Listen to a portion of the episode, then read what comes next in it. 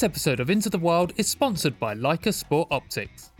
It's well known and proven that connecting with wildlife and nature can improve your overall well-being. So why would you not want to turn it up a notch by getting to see things even closer and clearer with a set of binoculars? It's what I have done and I've not looked back. I can't recommend enough checking out the range of optics that Leica have to offer. A great range of kit with superb optics and they even have payment plans if you don't have the cash up front. I wouldn't shout about a company on the show that I haven't used or been impressed by, and it's important to me that companies we are partnered with have the same values as Into the Wild, which is why I'm proud to give them 5 thumbs up. If you want to check out more of Leica's range, then visit their website that can be found in the write up of this episode. And now, on with the show. Hello, everyone, and welcome to Into the Wild, your weekly podcast all about wildlife conservation and nature. I am your host, Ryan Dalton. As always, nice one. Thanks so much for clicking play on the pod. Hello, nature nerds around the UK and the rest of the world. How you doing? Welcome to another episode of Into the Wild. Um, it's warm. I'm so warm at the moment. London's pushing 30 degrees this weekend and next week. Oh, oh great. Oh, but anyway, I'll be all right. If anyone is in London and you do see a six foot seven ginger hair guy struggling in the shade, can you come and bring me some water and factor 50? Much appreciated. It's flying ant day. Well, uh, days because you know London's a big place, so it happens kind of at different times around London. But I saw my first few flying ant. The first one I saw was in the house. I thought it was a spider on the floor, but it was just a flying ant. I was like, "What the hell are you doing in here?" You f that up, get out. Flying Ant Day does attract a bit of uh, a few arguments among people that aren't that into nature. If you have to deal with those conversations, if you've got any friends or family members that say to you, "Oh, hate, oh, I hate flying ants. I hate them. they affect my life so much," and they really don't. Just I've started to just tell them what Flying Ant Day is, but in the most layman way I can, and I just tell them that Flying Ant Day is the one day a year that they're just trying to have a shag. That's all they're trying to do. Leave them to it. One day to have seconds of pleasure. Let them do it. Let them get their end away. Jesus. Um, oh, and do remember to tell them that if they pour boiling water down on top of them or ant then they are a. So don't forget that. Um, should probably not be saying that on the podcast, but that is just my opinion. That is my opinion. Now, before we move on to today's episode, usually we do 60 second nature news, but I'm not going to this week, so we've got a bit of a special treat for you.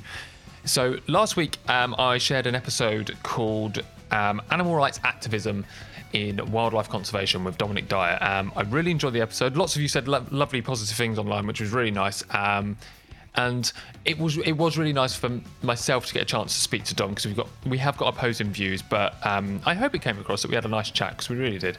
One person that did listen to the podcast uh, was a person called Maxi Louis. Now, a few of you might remember Maxi Louis, who has been on the show before and who is the person that toured me around Namibia when I was there back in January this year. Maxie is the chief director of an organisation called NACSO, which is um, a community based natural resource organization which focuses on the sustainability use of natural resources, um, but for the community benefit. So uh, the economic value grows for the community, whilst the sustainability and the protection of wildlife grows as well. So it's a wonderful organization and do fantastic work. She listened to the podcast and sent me a voice note afterwards, just as some replies to some of the things that Dom said. Um, she just wanted to put across her view as a Namibian woman um, who has always lived in the country, always worked with wildlife conservation. She started from an ecotourism point of view. She's seen the value in, uh, in other forms of um, wildlife use.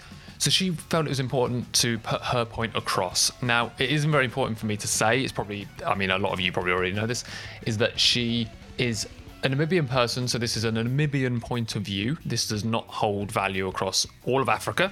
Every country is different, or anywhere else in the world. But I would like to share some of the things that Maxi said um, because they were very important, and I, I, I, felt I learned a lot from this voice note. So I'm going to quickly share some of the replies that Maxi had to Dom regarding trophy hunting. Hi, Ryan. Um, good morning. Yes, I was listening to Dom's uh, podcast yeah, quite interesting. Quite interesting. I think he is really uh, somebody that I think has evolved over years. He was probably, as I listened to his background, uh, he really came from a good place. We all come from a good place. When I listen to him, I think he's a good person. his view is, you know, we are trying to save this planet. It's, I, I keep on saying it's maybe the approach. I mean, just a couple of things. You don't go and work in Kenya and you think that's the, the whole of Africa. You, you, you don't do that, you know. And I think his view is I traveled Africa, went to Kenya, and that's Africa. Or you spend so much time in the East and you think that's Africa. And that's what we have been saying all along. We, we, we, we have been very conscious that there's some parts in Africa where uh, trophy hunting or any type of hunting should not be allowed, and we as Africans support it and and that's that's all good. I you know I, the issue in terms of we just need money to address our problems in Africa sounds so easy. Oh, let's just move this money from wherever it was supposed to be wasted somewhere else. It, it, it for me, it, it, it still takes me back in terms of the whole issue of colonialism where, oh, money will fix any everything. Africa and anywhere else in the world cannot be fixed by money all the time. You need to work through a lot of issues. There's, it's so complex. It's more complex than just, you know, giving money to try and, and, and, and solve people's problems. We, I mean, and that's the same like in UK. You, you can put in a lot of money into things and there it became wasted. We could see it from COVID and he was admitting it himself. So money is not going to resolve everything and it sometimes it also creates uh, more problems than what it is when when we, what, what what is on the ground already. So I, I don't agree with the whole issue of just pouring money. I think I, I like i like what you said is that we need to allow people to make these decisions themselves. It's their needs. If they want to continue doing what they are doing let them do it you know? If uh, they feel very strongly about doing what they are doing, let them do it. But let's not put in money for these people to save these species because they are going. It, it is. I, I found it very, very colonial. I found it a very colonial mindset, and I cannot get my head around that somebody like Dom still speaks like that. I would really think that uh, for somebody who has traveled, who has been so exposed to things, he will probably say, you know, let's let's engage um, with with these governments, but also let's hear what they say. Not all governments are, are good in engaging in these type of things, but let's let's look at where we can engage, where we feel comfortable, but not like oh let's create areas where there's no people. I, I, you know, it's it's not going to work in Africa, not in our parts. I, am sorry. Uh, there will be people there will be people you have to start adapting and see how you can manage uh, a conservation area, a species, um, without with with these people. Unfortunately, that's just the way it is, and it's the reality. I, I think it was just clear that he has set his mind on I will save this species no matter what, whether anybody else can convince him. I think his mind is made up. His mind is made up. I like what he said, and I, I think I, I, I see myself in him that if you don't put emotions in things, um, sometimes you, you, you can't really get the message across. And I do put emotions in things that I do as long as they are beneficial to a cause. So I, I, I really agree with him on this, as long as we don't get a hang up on that. You know, if you also uh, know my background, I started with uh, supporting ecotourism. I was not uh, into hunting. But then once I started understanding the needs of the people on the ground, and I realized that hunting is not doing as much damage as it's made to believe, then that's when I started thinking, let me keep the balance here. And that's how I continue doing it. I also don't like seeing an elephant blood and all of this, but I understand. I understand why it needs to be done. And I still, in Namibia, in Botswana, in Zambia, and anywhere else, I'm still of the point that hunting is not doing any damage. Yes, it's not perfect. Let's work on tools to make sure we make it better in our parts of the world it's not doing the damage. We're having other bigger problems that we need to look at and uh, start uh, putting the blame on hunting. Anyhow, um, he, he was on the uh, he was on the opinion that oh yeah if it's uh, done locally and it's sustainable uh, then then then it's good. if you if you drop uh, the biggest income in terms of trophy hunting, I can tell you these communities will pick, push for bigger quotas in terms of own use, what we call own use for local uh, use, and they will pick push more numbers because there's no money coming in anymore. We used to have one elephant hunt, we had money, and we can use this money instead of killing so many, you know, small or plain game or for, for, for own use. But now there's no money. We want more. We are going to kill them off so that we can fill the void of that money that was supposed to be filled by that elephant and so forth. Um, yeah, so it's, it's, it's something that we need to understand. I agree with you. You made a very good point. Let's treat this not as a blanket ban, but allow uh, in other parts of the world where it's working uh, to continue creating that balance and we can still save a lot of species. I, I think that that happened. And I asked a question um, how many lions do we have in Namibia? Uh, I'm still waiting, but I saw a number. And uh, I said to myself, um, as a Namibian, when I look at those numbers, I'm really worried. But I cannot have control if these lions are going into areas and eating people's livestock, and they are being declared as problem animals and they are being killed. And we don't have any other alternative to make sure that these communities are safe. I have no control over climate change, I have no control over drought.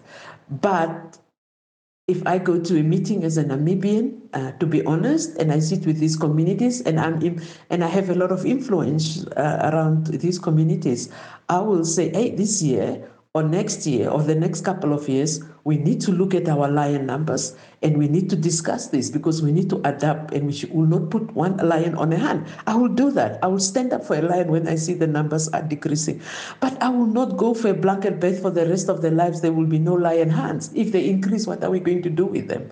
So all these things I think needs to be taken into account. Okay, thank you. Have a nice day, my friend. Okay, bye-bye. So there we go. Some important, valued, and wise words from, I guess, a perspective we don't hear very much in the UK, and something that I um, hope to be able to share more in the future on this topic and many other topics to do with wildlife conservation as well.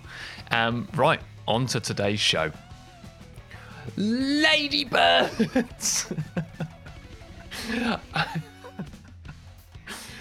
Do you know what? I love a ladybird, and I'm not. This is genuinely not sarcasm. Genuinely not. I love ladybirds. I think they're beautiful animals, beautiful little beetles. They're so important because I'm a gardener and I like to be in the garden and I like to make sure my plants are not being decimated by the food that ladybirds like to eat. So I welcome ladybirds not only into my garden but my life. it's a deep, deep comment. But anyway, Today, we are talking about ladybirds. And quite frankly, if we're going to talk about ladybirds, there is only one person I am interested in talking to. No offense to anyone else out there that knows about ladybirds, but that is none other than President of the Royal Entomology Society, ecologist, entomologist, Professor Helen Roy. I met Helen Roy earlier on in the year when I was lucky enough to be at the Royal Entomology Society's event where they shared their five year plan, which was super motivating and super fascinating. And it was lovely to have Helen on the show to talk about a topic that she is incredibly passionate about. Helen's focused a lot on invasive or non-native species, so it was lovely to get that chance to talk to her about from a ladybird perspective. It was just an absolute lovely chat, and I learned so much about ladybirds, and you're about to as well. So I'm not going to blab on anymore. The episode is superb. Please sit back, relax, and enjoy Ladybirds with Helen Roy. Helen, welcome to Into the Wild. It's lovely to have you on the show. We, me and you have had a, a bit of a battle with getting a date. You were busy, then I was busy. it seems to be since the world's opened up. This is for everyone. Um, but how are you? And welcome to Into the Wild. Oh, it's really great to be with you, and I'm delighted that we found a time when our our calendars converge, and yeah. um, that's really fantastic. And it, it's going to be really fun to be with you. Thank you so much. Um, you've been doing a little bit of traveling with work again. How's that being back into the going to different places rather than just on a laptop? It's been really wonderful. It's been fantastic reconnecting with old collaborators and meeting new collaborators, and mm. just that buzz of being together has been fantastic it's such a morale boost, isn't it, to see people face to face? It really is. And I think just those conversations that you have when you're stopping for a few minutes to have a cup of mm. coffee um, yeah. just are so valuable. Those are the best conversations. I say this to people all the time from someone that records podcasts. The best conversations are the conversations you have before you hit record. No offense to the conversation we're about to have. It's about to be beautiful and wholesome. But I just wish there's some conversations, lovely chats I've had with people in the past where we were just like, we should have recorded that. But then it wouldn't have been the same if we were. no, it's really interesting, isn't it? I think also the other aspect of being all together is the laughter and mm. that just, yeah, just the fun. It, yeah. it has just been so wonderful to mm. be back together. That's lovely. And for the listeners, let's start with the obvious question. Helen, would you like to tell us who you are and what is it you do? So I'm Helen Roy, and I am an ecologist, and I work at the UK Centre for Ecology and Hydrology, which is a research institute. And I have a passion for all sorts of things in the way of wildlife, but I'm particularly enthusiastic about insects and I'm particularly particularly enthusiastic about ladybirds. I love that. That was like a Russian doll kind of and there we go to the whole bit of passion right there. Absolutely. I could go even further. oh go on, go on. What's the next doll? so I think the next part would then be spa- expanding out a little bit towards ladybirds, parasites, interactions, effects of environmental change on all of these systems. That that really excites that. me me. When I was at the Garden Museum, we you quickly were telling me about that, about the relationship between the two. Yeah, I'm really fascinated by the ways in which things um, work together and those um, interactions. I guess just in the ways we were chatting about when we go away and mm. um, are able to meet with other collaborators in yeah. meetings and have those interactions. Um, I find those interactions really inspiring, whether they be between people or whether they be between people and wildlife or just the wildlife. And yeah, just yeah.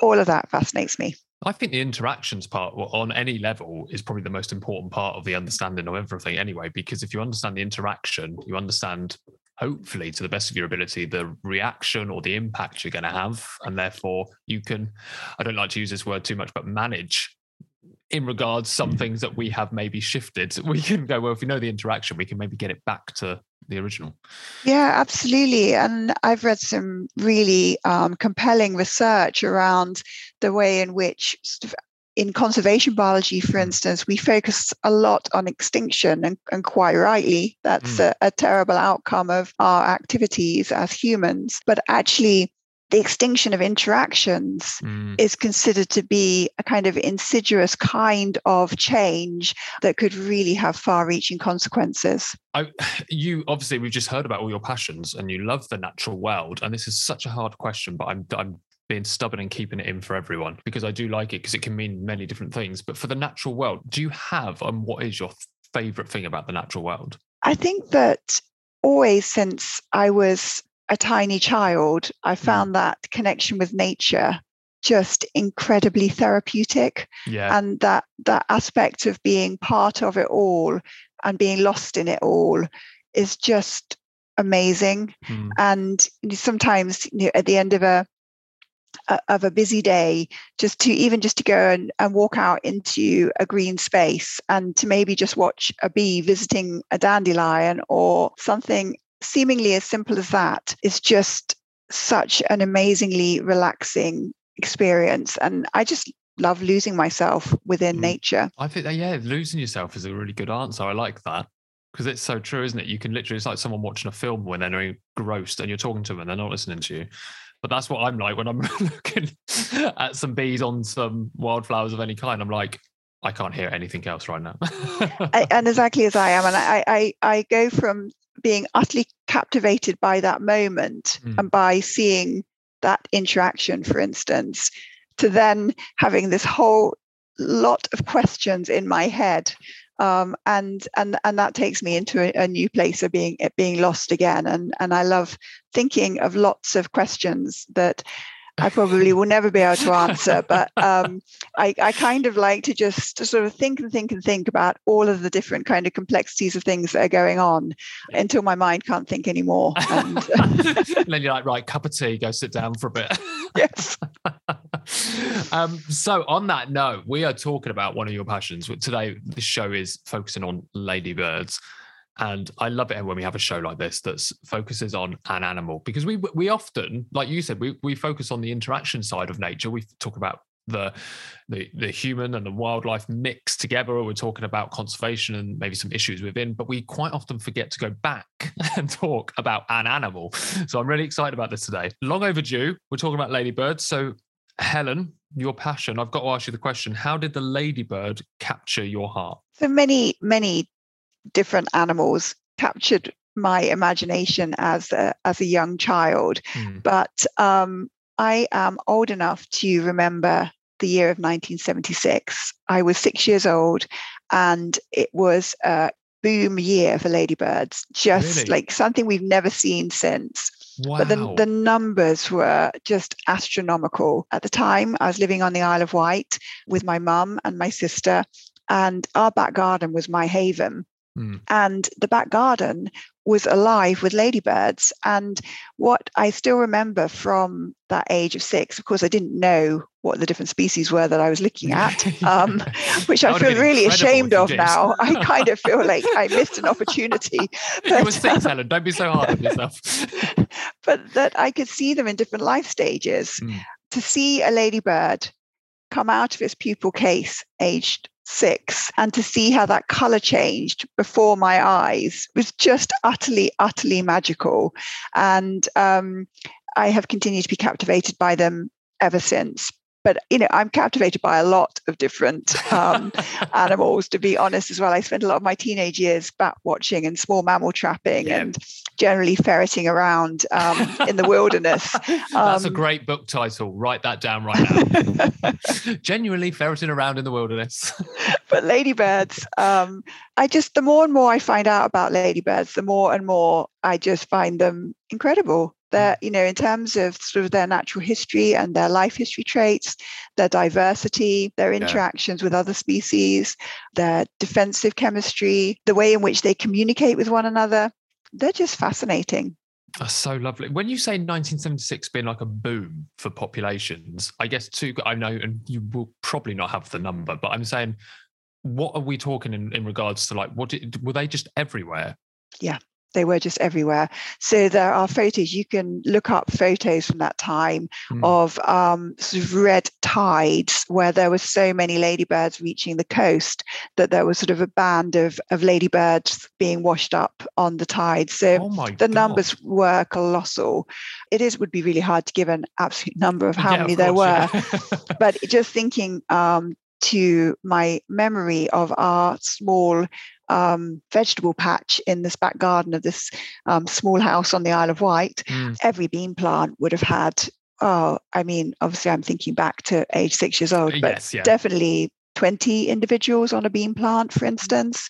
Wow. Um, yeah, I just. I mean, that is a lot huge... when you consider it. Yeah, like you said, that's one garden, one bean plant, and then consider what else is going to be around and people will tell tales of that time of um, of ladybirds biting them, for instance. And, really? and, and the numbers got very high. The ladybirds got very hungry. People will report that they were on the beach with their ice cream. The um, ladybirds were landing on their ice creams. And um, yeah, some people were reporting being um, bitten by them, which which ladybirds, you know, they are beetles with biting mouth parts. They definitely can do that. It yeah. is no more than the tiniest nibble. It's nothing to get very excited about. But the fact yeah. that they were in those kind of numbers and got very, very hungry. And it was just a perfect combination of um, environmental um, factors that came together. Um, the aphid numbers were high. It right. was a long, warm summer, just perfect, perfect conditions for the ladybirds to really um, reach high numbers. That's incredible. Because that was going to be my question. Was it just purely environmental, you know, mix that just went, this is our year, boys. This is 1976. It, yeah. I mean, they would have had to have had a good winter to get through mm. in quite high numbers to have that sort of starting population. And mm. and many of them, although I couldn't identify them at the time, I was I know that many of them were um, seven spot ladybirds, and they have one generation per year, so they need to have a good starting point. But then they need to have a lot of aphids around in order to get through their mm. um, their life cycle. So ladybirds um, begin as an egg and then they have they hatch out as little teeny tiny larvae that are very different to the adults little grub like larvae. They go through what's called four instars four stages of development and then they pupate and then they are transformed into the adult beetle that we're all much more familiar with. And seven spot ladybirds can only go through that cycle once in a year Wow. Because they need to have the winter as an adult in order to become sexually mature. So it would have just been perfect conditions to get quite rapidly through that life cycle and for a lot of the larvae to survive and with enough aphids to be feeding on to reach those very high numbers. I'm going to very, very quickly see if I say 1976 on my phone. I just want to see if there's a picture. Yeah, put ladybirds on the beach or something like that, because there's various sort of hypotheses as to why beaches seem oh to have a particularly God. high number. Yeah, have you got the the the red oh tide? yeah, but also on the side of roads. Yes. Good I mean, I think my 20 per bean plant was an underestimate, wasn't it, when you look at that? When I look at that, I mean, I, am now thinking you had loads of bean plants as well. we did. So it's true. I can literally take myself back to that moment in my mind. That's I lovely. Mean, yeah, I can literally go back to 1976, put myself back in that vegetable patch as a six-year-old child, um, just watching the ladybirds on is, our vegetables. I'm going to say to the listeners now, unless you are driving or you're walking alongside a road. Uh, but what I'm trying to say is do it safely. Pause this podcast and Google 1976 Ladybird on the beach. And actually, the pictures are clearer on the side of the roads. So that is absolutely incredible. Give that a watch because that will just put some context into what Helen's just yeah, described. It, it, really was incredible, incredible numbers. I will say it was also a summer where I fell in love with a rat on our compost heap. So, you know, it was a kind of a it was, it was what a year. It was. I mean, what a year. It was just a very informative time of my life. and probably for my mum, incredibly challenging, I would say. we all have those years that stick in our mind. And for you, it was the plague of ladybirds and the love affair with a rat. Indeed. That's lovely. Um, so let's talk on a global scale eh, for ladybirds then. So is there a approximate species number for around the world of because we talk about their diversity and in their color and, and maybe the spots and all, all that kind of thing but do we know roughly about how many global species we have we do. We have more than five thousand species of ladybird wow. worldwide. Yeah, incredible diversity. Yeah, and many of them we are familiar with because they feed on pest insects. So many of mm. them are aphid predators, for instance, or predators of scale insects. Mm. But there are also some that feed on plants. Um, there are some that feed on mildews. Some really teeny tiny ones that don't look ladybird-like at all that feed on mites and other things as well. So the diversity, yeah, it's it's it's a good number. I mean, beetles are incredibly diverse. I mean, yeah, that's. I mean, I, that number. Whenever I think about it, gives me a headache. Yeah, it does. And uh, in the UK, we have about forty-seven species, and I say that because the number does change. So it changes in the, in the way of new arrivals coming in. Mm. So there's these tiny little ladybirds um, within a genus called Rhizobius. Um, which we had Rhizobius litura is quite a common one. And then Chrysomeloides is um, on the increase. And now we have a few more of these tiny ladybirds that are just cropping out there. They look very beetle-like. They're brown, but they're slightly hairy and you can see some Ooh. kind of patterning on them. Okay. So they're the sort of tiny ladybirds, and they do look very different to the ladybirds that people are more familiar with. Mm. When people think of a ladybird, they often think of a brightly colored, round, yeah. medium-sized beetle, and they would be right that that that would be a good description of a ladybird. But for example, in the UK, our smallest ladybird, if you were to draw a dot on the page in front of you, maybe try and give it some teeny tiny little yellow legs and appendages. That would be our tiniest um, ladybird. Oh um, yeah. Just, how do we know about that? I'm, I'm just so like, this is why I love human brains because I'm like, someone had to find that out. yeah, and I am always looking for that one. When I ha- if I'm out with my sweep net, I look very carefully into the sort of bottom of the little bits of frass that sort of gathers yeah. in the bottom of the sweep net to see if any of it moves and walks. Um, and then if it does, I'm on it with my hand lens um, in the hope that it is this tiny ladybird. Have you found it before? I have found it, but actually, actually, I often don't. I don't find it in the bottom of my sweep net. I have never found it yet in the bottom of my sweep net, despite my looking.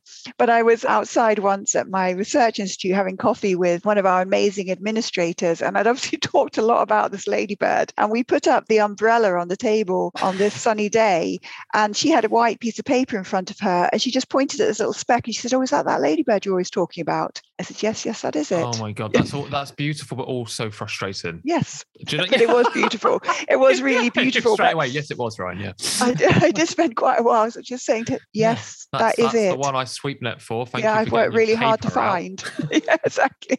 Turned out all I needed to do. But it was it was beautiful to see, and actually with the sun shining on it, mm. even without a hand lens, you get to see its kind of bright yellow legs um, as Amazing. it sort of scuttles across. In this case, a white oh, piece of paper so cool. on the table. So when we talk about the diversity, I mean, so it was it 47 species yes. averaging in the UK? Yes. So I guess when you say new arrivals, how do we define that with native? Are they ones that might actually they are native, but they disappear for a bit if the conditions aren't right, and then they come back when conditions are better? Is that how we define that? It's all kinds of different ways. So, the, for example, the harlequin ladybird, which is a sort of very famous ladybird, if you like, yeah. was introduced by humans into various countries across Europe, but never intentionally introduced into the UK. Right. Um, but it was introduced by humans as a biological control agent of pest insects in, for mm-hmm. example, France. So that species we would term a non-native species because it's been introduced by humans. Yes. And then it found its way across to the UK, a whole variety of different ways um, on produce, in people's luggage, in their mm. cars, on the Eurostar. Um, it, it, got here. Whereas there are other ladybirds that will expand their range um, naturally um, and just are moving, for example, further northward. And um, they're doing that through their own sort of natural dispersal, if you like. Um, and particularly as our climate is warming, they're finding that they are able to settle at more northern latitudes. So there's all kinds of different ways in which they are moving. And sometimes we don't know how, how they're arriving, and we can kind of guess on the basis of how good they are at dispersing or how close they were already to um, to the UK about how they've arrived, but sometimes it's hard to tell. It's hard to tell.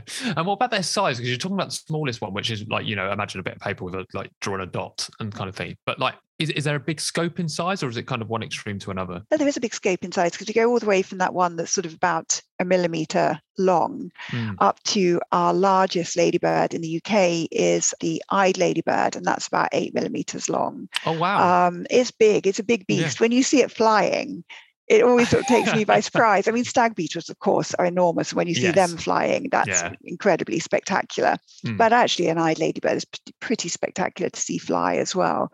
So that's our biggest ladybird. The harlequin ladybird is quite a large ladybird, as is the seven spot ladybird. They're both about sort of six millimeters in size. And then we have sort of an assortment of the smaller ones, such as, for example, the two spot ladybird, which used to be very common and widespread, is, is seen less now because of its interactions with the harlequin ladybird. But that's sort of a, a smaller ladybird of about sort of four millimeters.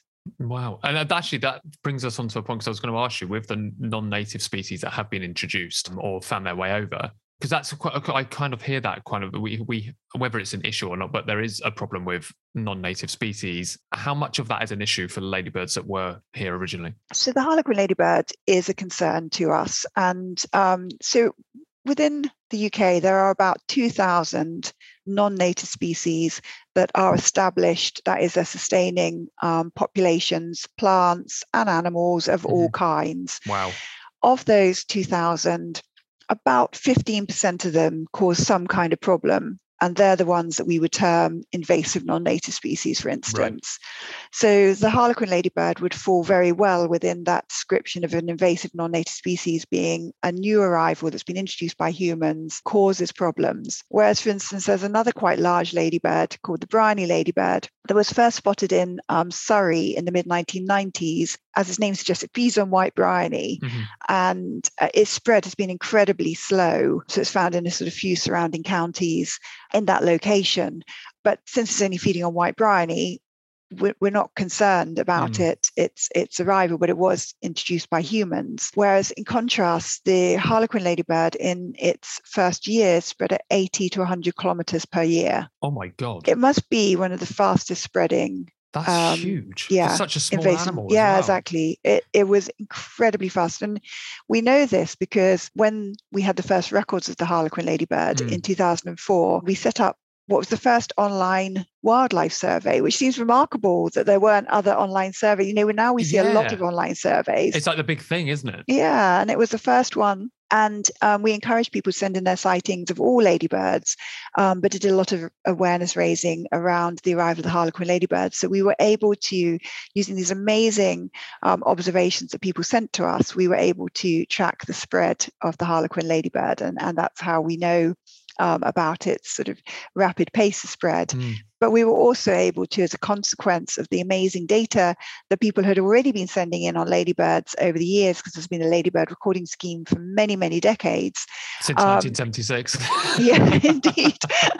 Actually, do you know, it predates me. so, really? yeah. And you know, if only I'd known there was a ladybird recording scheme in 1976 because I didn't submit my records. So, I mean, you, know, you yeah, imagine those records. Oh, a missed, missed opportunity. Yeah, that would have been amazing.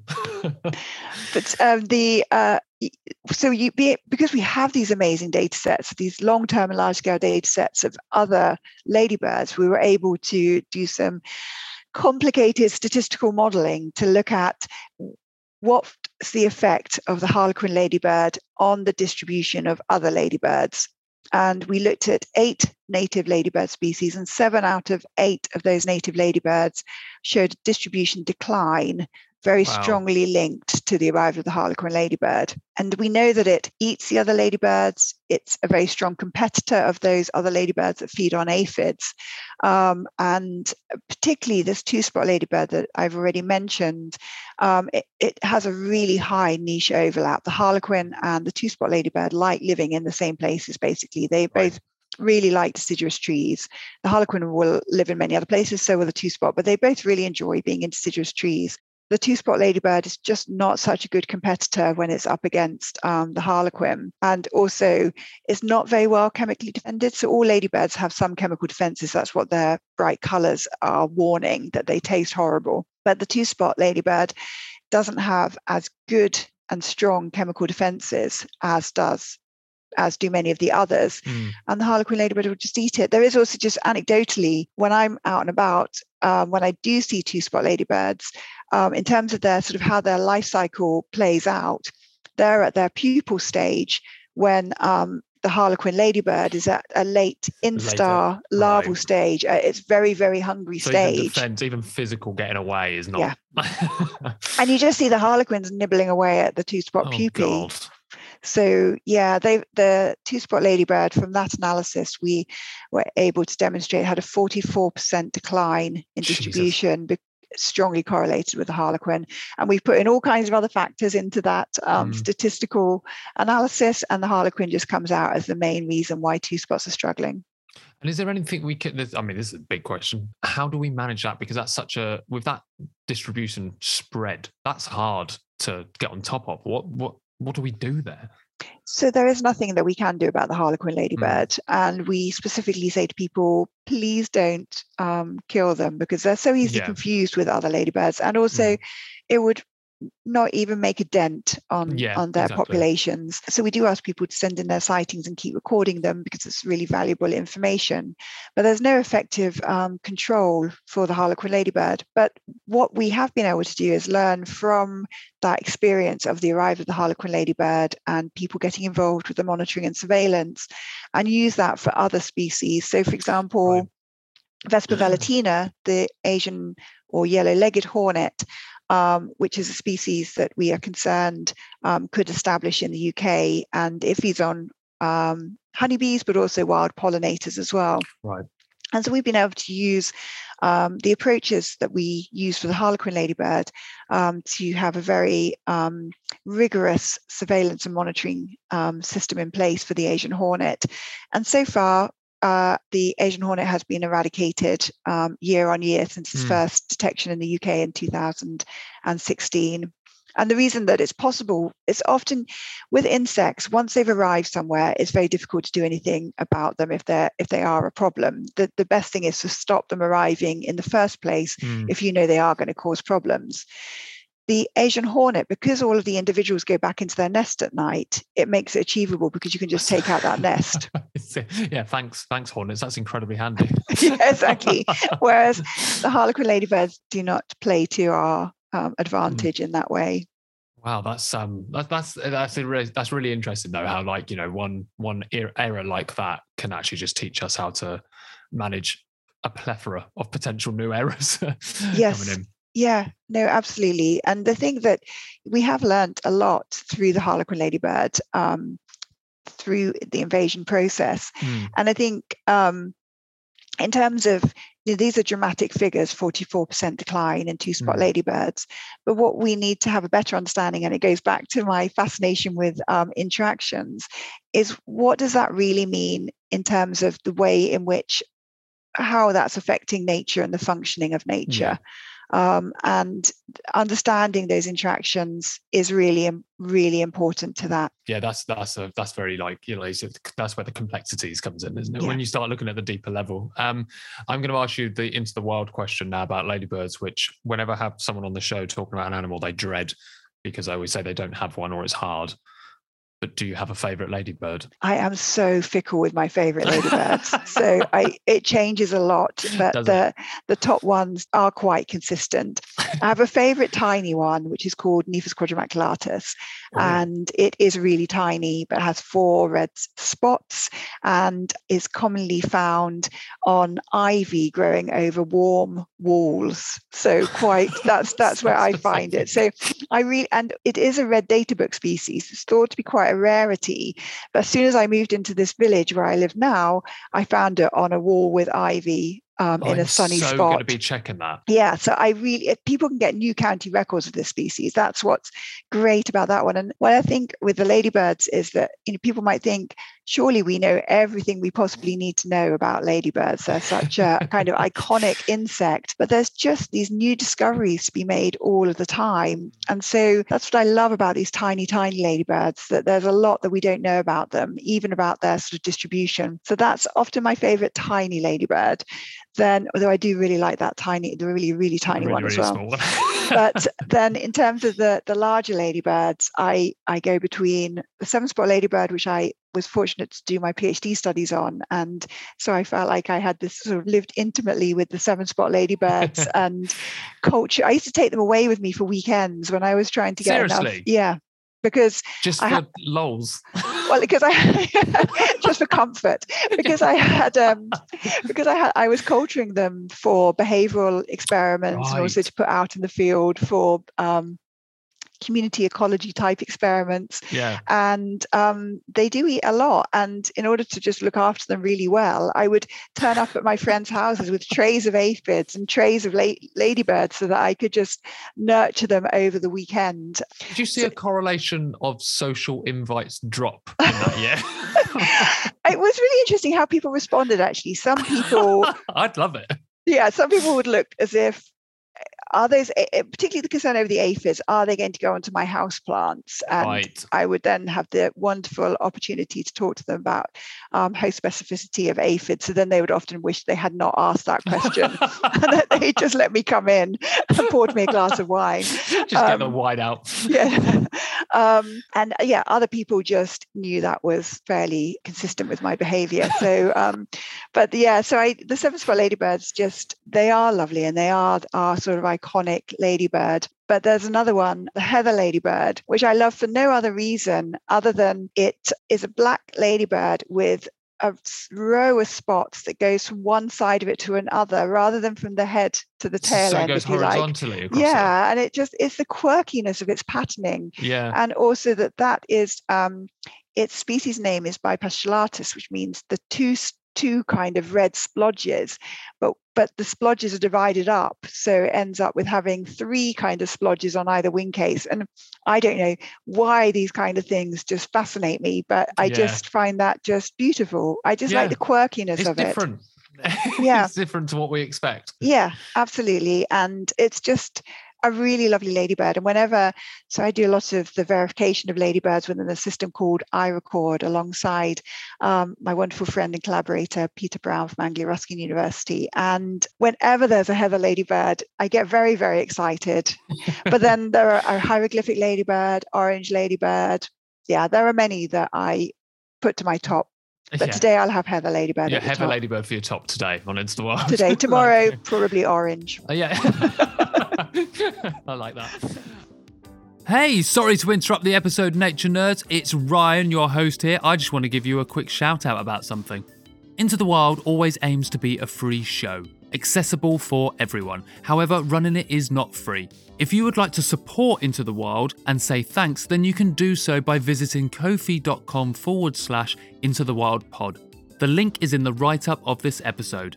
By doing this and buying us a coffee, you are helping the future of Into the Wild. Thanks very much, and back onto the show.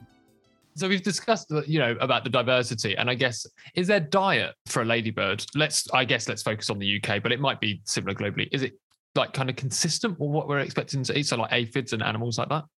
So they each feed on different things and they have different favorites, and some of them are more generalist than others. Hmm. So ladybirds such as the harlequin ladybird and actually the seven spot ladybird are quite generalist. So they they feed on aphids and they do very very well feeding on aphids. But um, they will have even their favorite aphids. So nettle aphids are oh, fantastic wow. for aphid feeding ladybirds. They love a nettle aphid. But the harlequin, for instance, will eat other ladybirds. So will the seven spot. They will eat caterpillars, lacewings, hoverfly larvae, all kinds of things. So they're quite wow. generalist, although the kind of the core of their diet will be as aphid feeders. Yeah. And then there are some that are much more specific around scale insects, for instance. And this little heather ladybird that I mentioned, it and two other species within the UK um, have amazing adaptations um, to feed on scale insects, including has a little rim around the edge of their, mm. their bodies that they can kind of use to prise open the scale and get under the scale to feed on it. Wow. Um, so they have some really um, specialist adaptations for that. And then, for example, the orange ladybird is a mildew feeding ladybird. So its mouth parts are about scraping mildew off the surface of leaves. And wow. we have a few other mildew feeders. And then a couple of plant feeders. So the Oh, the 24 spot ladybird, that should be up in my favorite on some days. I must remember that. Um, it's got the cutest ladybird larva. Looks very like a little mini hamster. Um, oh my God. Yeah, so definitely Google 24 spot ladybird larvae. Yeah. 24. Honestly, Again, it's the, the cutest larva you're going to be so overwhelmed with the cuteness of this larva. Good lord, you're right. It's beautiful. 100% It is. And like they feed little, on plants. almost like a hedgehog. Yeah, okay, yeah, it is. If you zoom in, yeah. yes, true. It's very spiky kind of hairiness yeah. to it. Oh god, that's adorable. It is adorable. Love it. Listeners, they, Google. they scrape off the sort of surface of grasses and other plants that they feed on. Mm. So some of them are plant feeders. And so we see that diversity all the way around the world of some that are plant feeding, but the vast majority are predatory, either on aphids or scale insects. And they're also quite highly cannibalistic. Wow. So yeah, it's so uh, I think the whole reproductive biology is fascinating. There's been some amazing studies done on how a female ladybird chooses where to lay her eggs. And mm. partly that's based on the fact that her offspring are going to be highly cannibalistic. And so are the offspring of her friends. So she, if she lays her eggs nearby the eggs of another ladybird, mm. then whichever one hatches first, then they're probably going to go and eat each other. So yeah, so they're they're really so if an aphid feeding ladybird can detect the presence of another ladybird by um, the footprint chemicals that the other ladybird has left behind. So they have little chemicals on their feet that they kind of leave a trail of. And that says to that incoming ladybird, I've already got here first, laid my eggs. I would leave if I was you. They will also look at the stage of development of the mm. aphid colony. So if there are a lot of shed larval, uh, shed aphid skins and a lot of honeydew, they will choose not to lay there, even though there may look like there's going to be a lot of aphids to support their offspring mm. because the colony could collapse. So wow. they choose a particular point at which they'll lay their eggs near an aphid colony, and also not if there's been other ladybirds um, there already. Um, so yeah, it, it is, is so amazing. Specific. Like you, yeah. I, I would not have thought that a ladybird has that much requirements for where they're laying their eggs.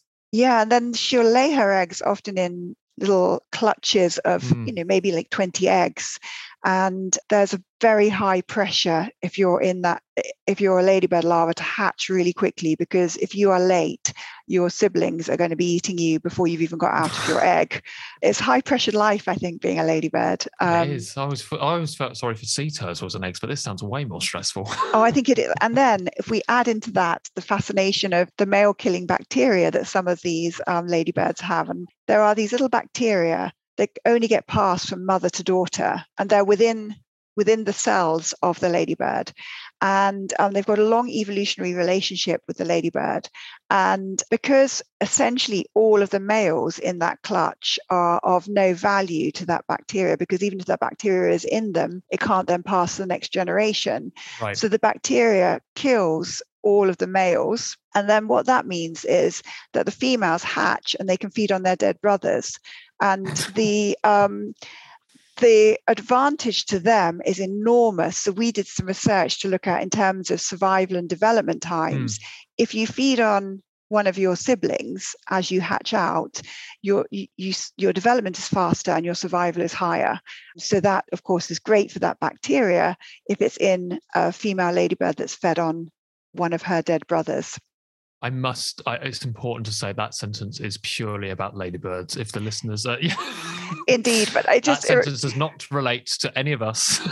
it, it, does remind me though of taking some rainbows, some five and six year olds, um, on a bug hunt once when my daughter was that age and in yeah. the rainbows, and we had this fantastic bug hunt where we found lots of ladybirds everybody was fine. No one had tripped over. There was no instance.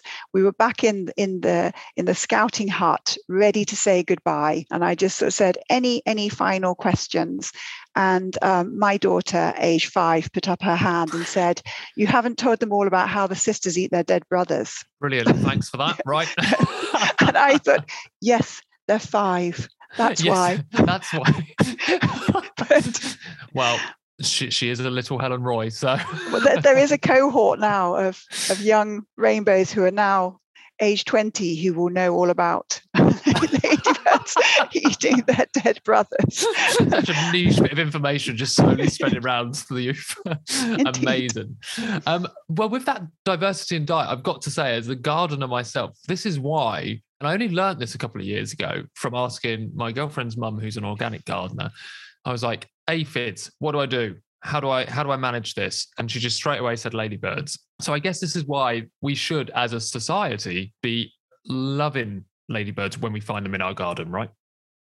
Absolutely. And I think in terms of all of the things that eat aphids, there are things that we can do to encourage them in our gardens. Mm. And um, people are very familiar and very happy when they see ladybirds on their roses or their bean plants mm. eating at the aphids. But all the things as well, like these little parasitic wasps, the hoverflies, yeah. the lacewings, all of these things are playing their part in naturally controlling the pest insects in our gardens and just doing things like people leaving um, leaf litter on the ground, um, having piles of sticks out for the insects to go and spend the winter time. Mm-hmm. That's incredibly valuable. Yeah. And there's really so many ways in which people, I mean, we when I'm looking out on my garden now in, in No Mow May and it's it's fantastic. It's it's like a, a, a small meadow. Yeah. Um, but just all of these small things that we can do in in the patches of land that we have responsibility for can make a really big difference to insects. Yeah, it's lovely, and it, like you said, the results you see sh- almost straight away. And and I know my co-host fit into the foliage, a series we do about plants and stuff like that. In her garden, she was like, "Right, I'll do no mow I'm sure it will just be grass." And out of nowhere, she's had cuckoo flowers come up. She's never yeah. had them before, and just because of one month, she's not mowed. She said cuckoo flowers. I'm like, that is a that is a big plant. That's a lovely plant to have suddenly pop up in your garden. Yeah, that is lovely. And people have been talking about um, the goldfinches coming to the dandelion um, yeah. to feed on the dandelion seeds. And I've been feeling quite envious, thinking, well, I haven't seen, we've got a lot of dandelion seeds and I've not seen any goldfinches. Well, I was working, sat here, I'm working at home today, looking out at my garden, and there was a goldfinch feeding on the dandelions today. Nice. And I, yeah, and I thought, oh, it's just so, it's so lovely. And it's such a, these things are, are, really quite simple things to do. The same as sort of leaving out a little tray of water for things like the hoverflies mm-hmm. to feed on um, during the hot summer days, and yeah.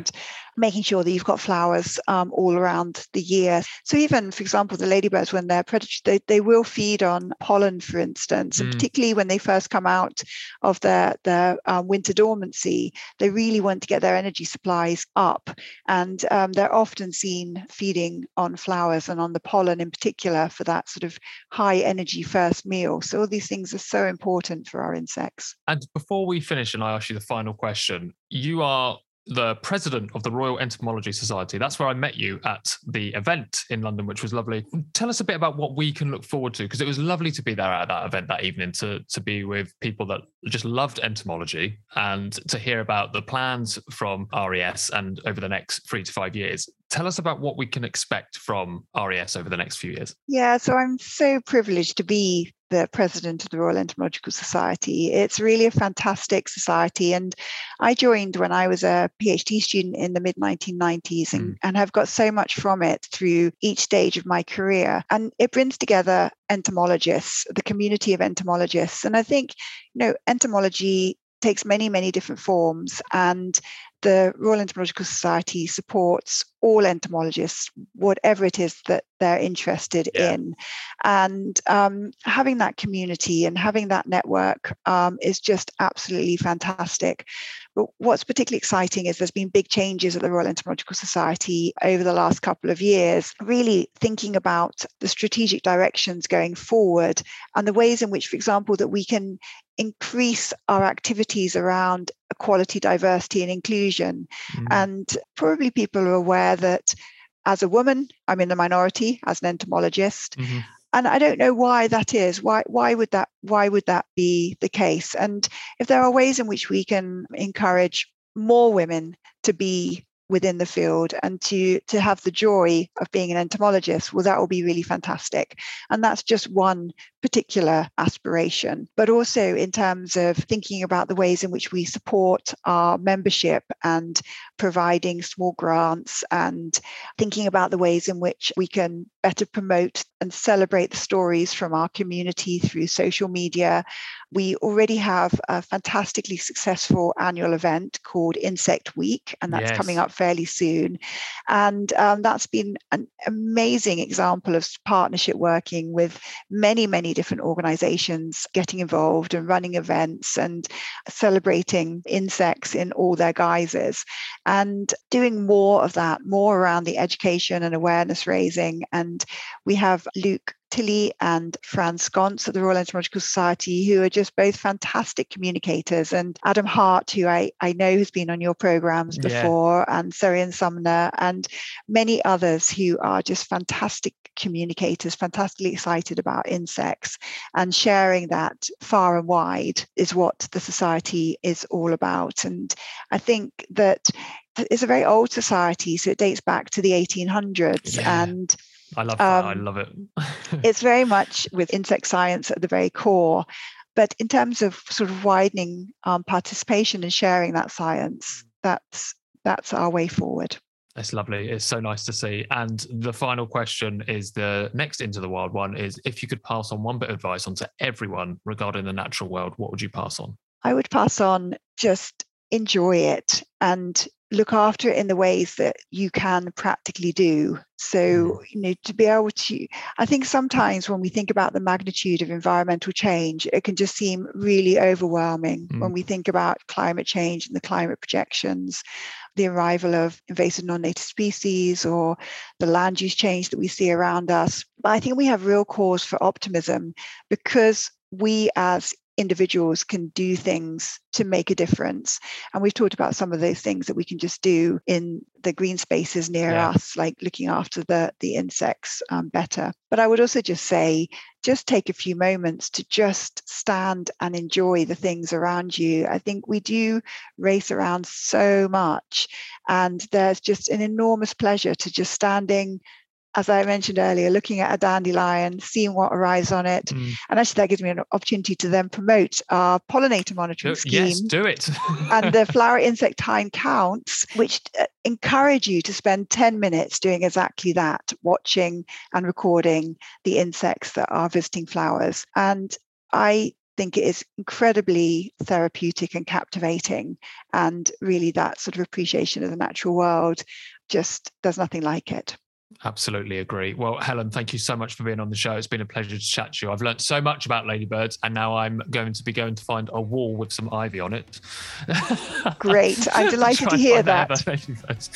Um, thank you so much, and um, all the best with the rest of your trips and research and work for the year. Oh, it's a real pleasure to be with you, and thank you so much for inviting me along. It's been a, a really enjoyable. Thank you. No worries. Thank you. Thanks again for listening, everyone. If you'd like to keep up to date with the guests that have appeared in today's Into the Wild episode, then you can do so on social media. Their tags are in the write up of this episode. Also, you can follow us on social media at Into the Wild Pod on Twitter and Into the Wild Podcast on Instagram. And if you'd like to get in touch about Into the Wild or ask any questions or suggest any ideas for some episodes, you can email me at intothewildpod at gmail.com. A quick note to say that all the opinions and expressions expressed in today's episode belong to the person that said them and do not represent those opinions held by Into the Wild or anyone that we work with or are affiliated with. Into the Wild always aims to be a free show, however, running it is not free. If you'd like to support us and say thanks, then you can do so by buying me a coffee. Our Ko-fi link is in the write up of this episode. Until next time, keep well, stay safe, and live the good life.